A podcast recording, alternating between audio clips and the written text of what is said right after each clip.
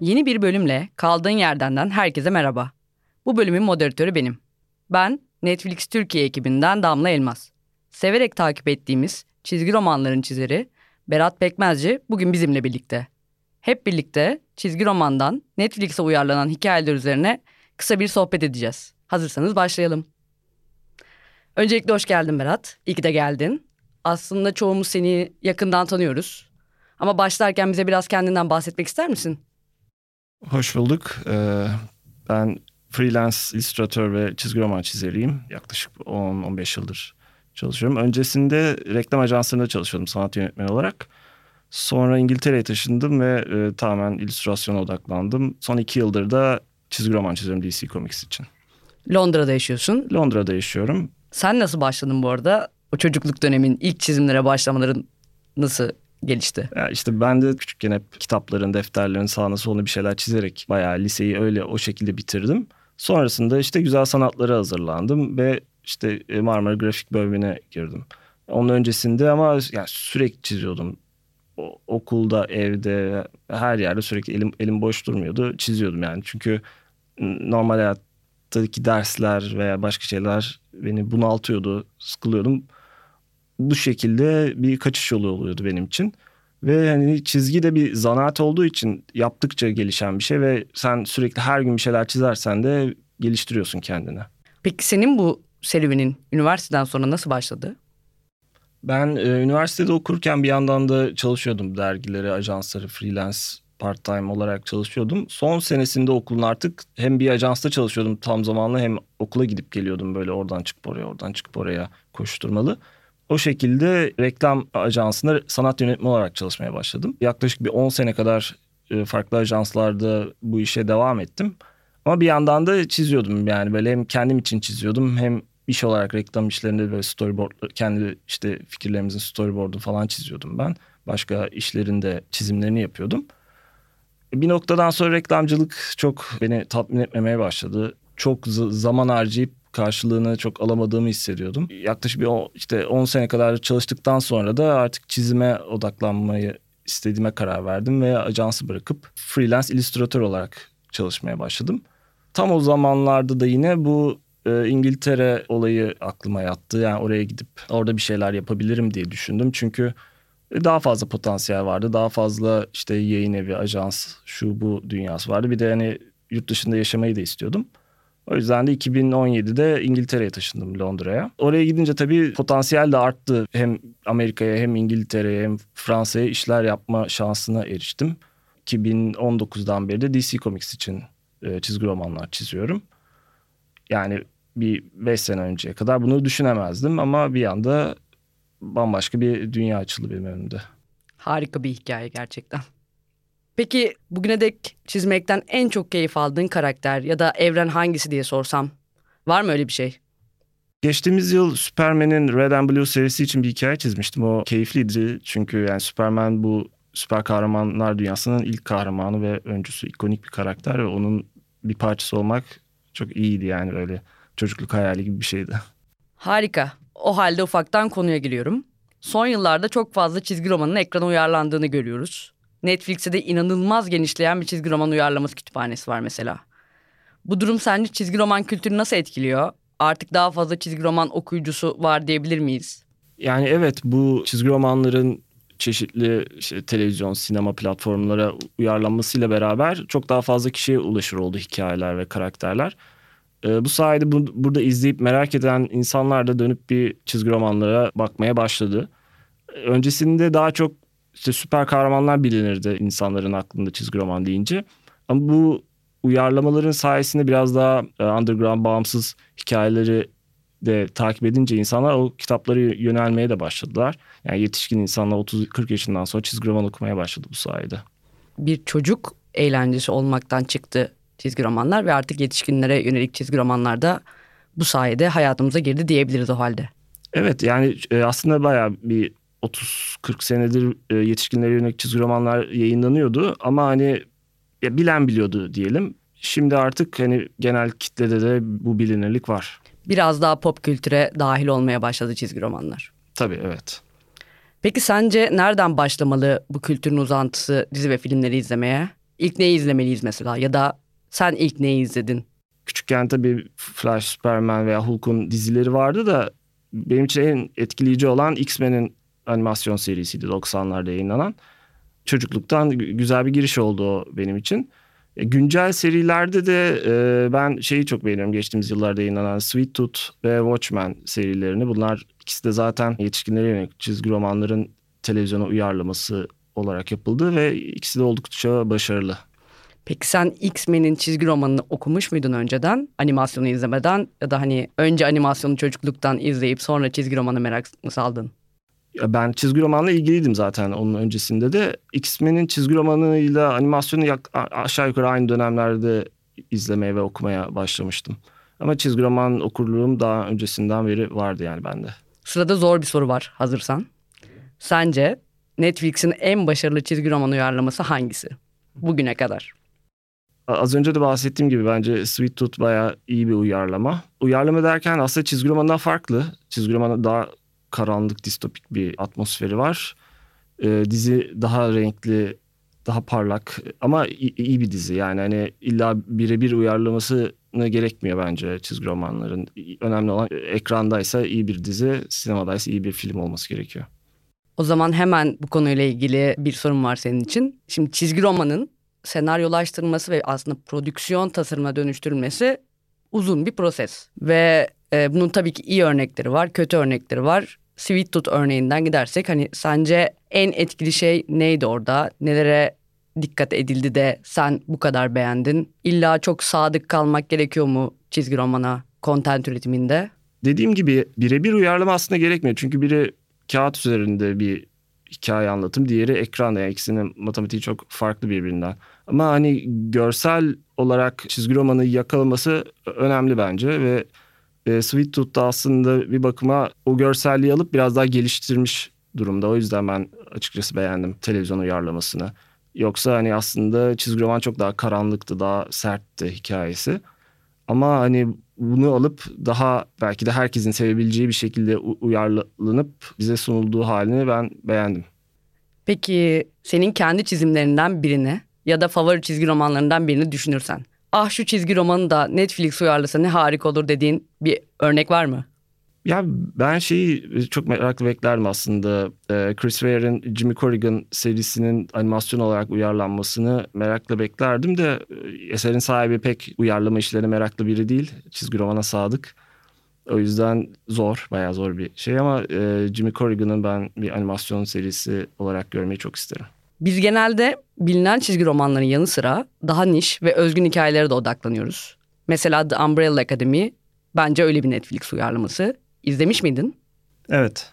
Peki çizgi karakterlerle dizideki karakterlerin uyumunu nasıl buldun? Şu an olsa daha iyi olabilirdi diyebileceğin bir şey var mı? Bence iyi bir uyarlama. Karakterler de güzel yansıtılmış. Genel olarak bütün dizinin atmosferi, müziği ve tiplemeler, oyunculuklar gayet başarılı buldum. Sadece Space Boy karakteri böyle kafası insan vücudu maymun şeklinde olan hali çizgi romanda güzel bir görselliği var. Yani Gabriel Ba'nın çizgisiyle. O live action'da biraz garip duruyor. Onun dışında beğendim yani serinin görsel olarak uyarlanmasını. Favori karakterin var mı? Ee, five. Güçleri nedeniyle mi yoksa hani bence çok tatlı sevimli bir oyunculuk vardı o yüzden mi? Aksi karakterini ben açıkçası seviyorum. Kendime de yakın buluyorum. Bir yandan aksi bu arada bir yandan da birleştirici bir rol de vardı. Yani işte yaşı gereği herhalde böyle hepsini toparlama ihtiyacı duyuyor. Büyük A- abi. Evet büyük abi olarak. O halde biraz da animelere gelelim. En son live action olarak uyarlanan ünlü Japon anime serisi Cowboy Bebop'a mesela. İzleme fırsatın oldu mu? Evet yeni başladım ona da. Nasıl buldun? Sence anime evrenini iyi yansıtılmış mı orada? Ya aslında oldukça iyi bir uyarlama olmuş. İlk bölümlerini izledim daha tamamlamadım ama müzik ve görsel olarak gayet iyiydi. Hayranların da aslında anime hayranlarının en çok beğendiği şey de müzikler olmuş burada. Cowboy Bebop müzikleriyle zaten hep ön plana çıkmış bir seriydi. Orijinal animesinin kompozörü de zaten anime dünyasının en önemli müzisyenlerinden biri tarafından yapıldı. Ve ben o animedeki estetiği yakaladıklarını düşünüyorum açıkçası. O zaman Cowboy Bebop'ı Cowboy Bebop yapan müzikleri diyebilir miyiz bu noktada? Yani evet e, e müzikleri ve o Space Western dediğimiz dünyası. 2022'de bizim de çok heyecanla beklediğimiz bir çizgi roman uyarlaması var aslında. Sevenler bilir. Neil Gaiman'ın ünlü çizgi roman hikayesi The Sandman 2022'de Netflix olacak. İlk fragmanını da Tudum etkinliğinde izledik birkaç ay önce. Sen fragmanı izledin mi? Nasıl buldun? Ve çizgi romanları okumuş muydun? Nasıl bir uyarlama bekliyor sence bizi? Evet izledim teaser fragmanını. Yani zaten çizgi romanın ilk sayısındaki bir sahne neredeyse birebir alıp yapmışlar. Şu an için her şey çok iyi görünüyor. Ama bu projede aslında kafayı en rahat ettiren şey işin başında yine Neil Gaiman'ın olması yani çizgi romanın yaratıcısı Neil Gaiman'ın executive producer olarak projenin başında olması.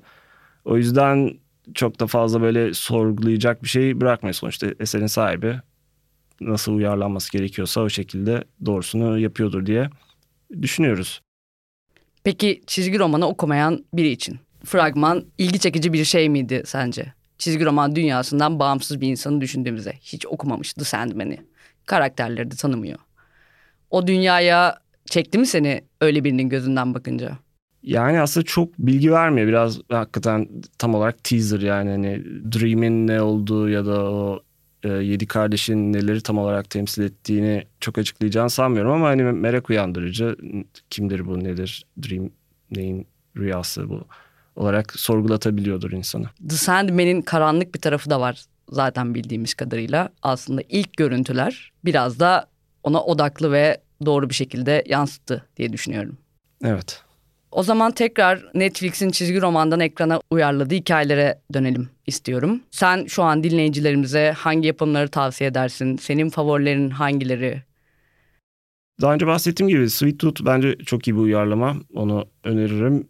Cowboy Bebop da iyi görünüyor. Ee, bir de şimdi Super Crooks diye bir anime serisi geliyor. Onu da bekliyorum. O da Mark Miller'ın çizgi romanından uyarlandı anime olarak uyarlandı. Yakınlarda yayına başlayacak olması gerekiyor. Onu merakla bekliyorum.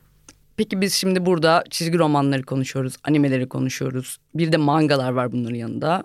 Bizi dinleyen dinleyicilerimizden bazıları anime, manga, çizgi roman gibi konularda çok fazla bilgi sahibi olmayabilir. Dilersen biraz bahsedelim aradaki farklardan. Çizgi roman aslında temel olarak ardışık görsellerle hikaye anlatmaya deniyor ve bu kağıt üzerinde olan versiyondur çizgi romanın. Ve tem olarak Amerika'dan çıkmış bir kültür diyebiliriz. E, yıllar içinde bu Avrupa'ya geliyor ve işte Fransa'da, İtalya'da da kendi ekolünü oluşturuyor. İkinci Dünya Savaşı sonrası Japon ya da yine Amerika'nın etkisiyle manga çıkmaya başlıyor ve oranın tarihi genel geçmişiyle de beraber kendi çizgi roman ekolünü oluşturuyor manga dediğimiz. Ve bu yıllar içinde çok daha büyüyor ve yani tüm dünyayı etkisi altına alan manga çılgınlığı diyebiliriz. Mangayı büyütüyor yıllar içinde. Animede mangaların televizyon uyarlaması oluyor. Çizgi dizilere uyarlanmış hali oluyor. Ve bu da hani sadece Japonya'yı değil artık tüm dünyayı kapsayan, genişleyen bir hale bürünmüş durumda. Ki hatta şöyle diyeyim böyle manga okuyanlar ben çizgi roman okumuyorum, manga okuyorum diyor. Onu ayrı bir şey olarak kabul ediyor yani çizgi roman. Amerikan süper kahraman hikayeleri anlatır. Manga başka şeyleri anlatır der gibi. Senin favori bir mangan var mı? Ya da okuyor muydun daha önce? Ya ben açıkçası daha çok Amerikan ve e, Fransız çizgi romanları okuyorum. Çok mangacı değilim. Birkaç tane sevdiğim mangacı var. İşte Urasawa var, Otoma var. Onların yeni çıkan bir şeyleri oluyorsa onları takip ediyorum genelde. Yoksa çok fazla o manga dünyasına girmiş değilim. Fransız çizgi romanlarından bahsedebiliriz aslında senin ilgi alanın olduğu için. Var mı böyle bir en sevdiğin ya da şu an önerebileceğin çok güzel çizgi roman, çok sevdim bunu dediğin? Aslında Fransız çizgi romanları Türkiye'de daha eskiden beri bilinen çizgi romanlar Fransız çizgi romanları. Bu Red Kit, Asterix, Tintin yıllardır yani 40-50 senedir neredeyse Türkiye'de inanan çizgi romanlar ve yani burada en çok bilinen, en popüler olan serilerde bunlar. Ee, bunların haricinde tabii yıllar içinde yeni yeni bir sürü karakterler oluyor, seriler oluyor ama tabii Amerika'daki gibi böyle bir markalaşma şeyi yok o kadar. Yani çünkü süper kahramanlar gibi olmuyor. Daha çok yazarına, çizerine bağlı hikayeler oluyor Fransız çizgi romanları. Yeni serilerden de ben Black Sad'ı çok beğeniyorum. Türkiye'de de Türkçe olarak yayınlanıyor zaten. Onu öneririm. Peki aslında Türkiye'ye değinmişken biraz da Türkiye'deki çizgi romanlardan bahsetmek istiyorum. 1950'lerde Tom Mix ve Texas'la başlayan 60'larda 70'lerde Tarkanlar, Karaoğlanlar dönemiyle devam eden bir süreç vardı Türkiye'de. Şu an aslında yeni bir çizgi roman serisi Türkiye'de yok diyebiliriz. Sen bu döneme nasıl bakıyorsun ve hani devam etse Türkiye'deki çizgi roman macerası nasıl olurdu? O dönemlerde çizgi romanlar daha çok gazetelerde yayınlanıyordu Türkiye'de ve o tip tarihi kahramanların hikayeleri anlatılıyordu. Sonrasında çizgi roman e, anlatımı e, mizah dergilerine kaydı. Yani sadece karikatürler bulunur sanıyoruz mizah dergilerinde de aslında içlerinde sayfa sayfa çizgi roman hikayeleri de anlatıldı yıllarca. Oradan devam etti. Yani yok olmuş değildi. Ama Amerika'daki veya Japonya'daki gibi böyle kahraman, süper kahraman hikayeleri anlatılmadı. Gerçek insan hikayelerine ağırlık verildi bu hikayeler. İşte Leman, Penguen, Uykusuz buralarda devam etti çizgi roman kültürü. Son 10 15 yıldır da artık daha grafik novel tarzı kitap olarak e, yayınlanan çizgi romanlar ağırlıkla kitap evlerinde veya çizgi roman dükkanlarında Türk yazar çizerlerin işleri olarak bulunabiliyor. Aslında farklı bir yaklaşım ve yayın politikası vardı Türkiye'de.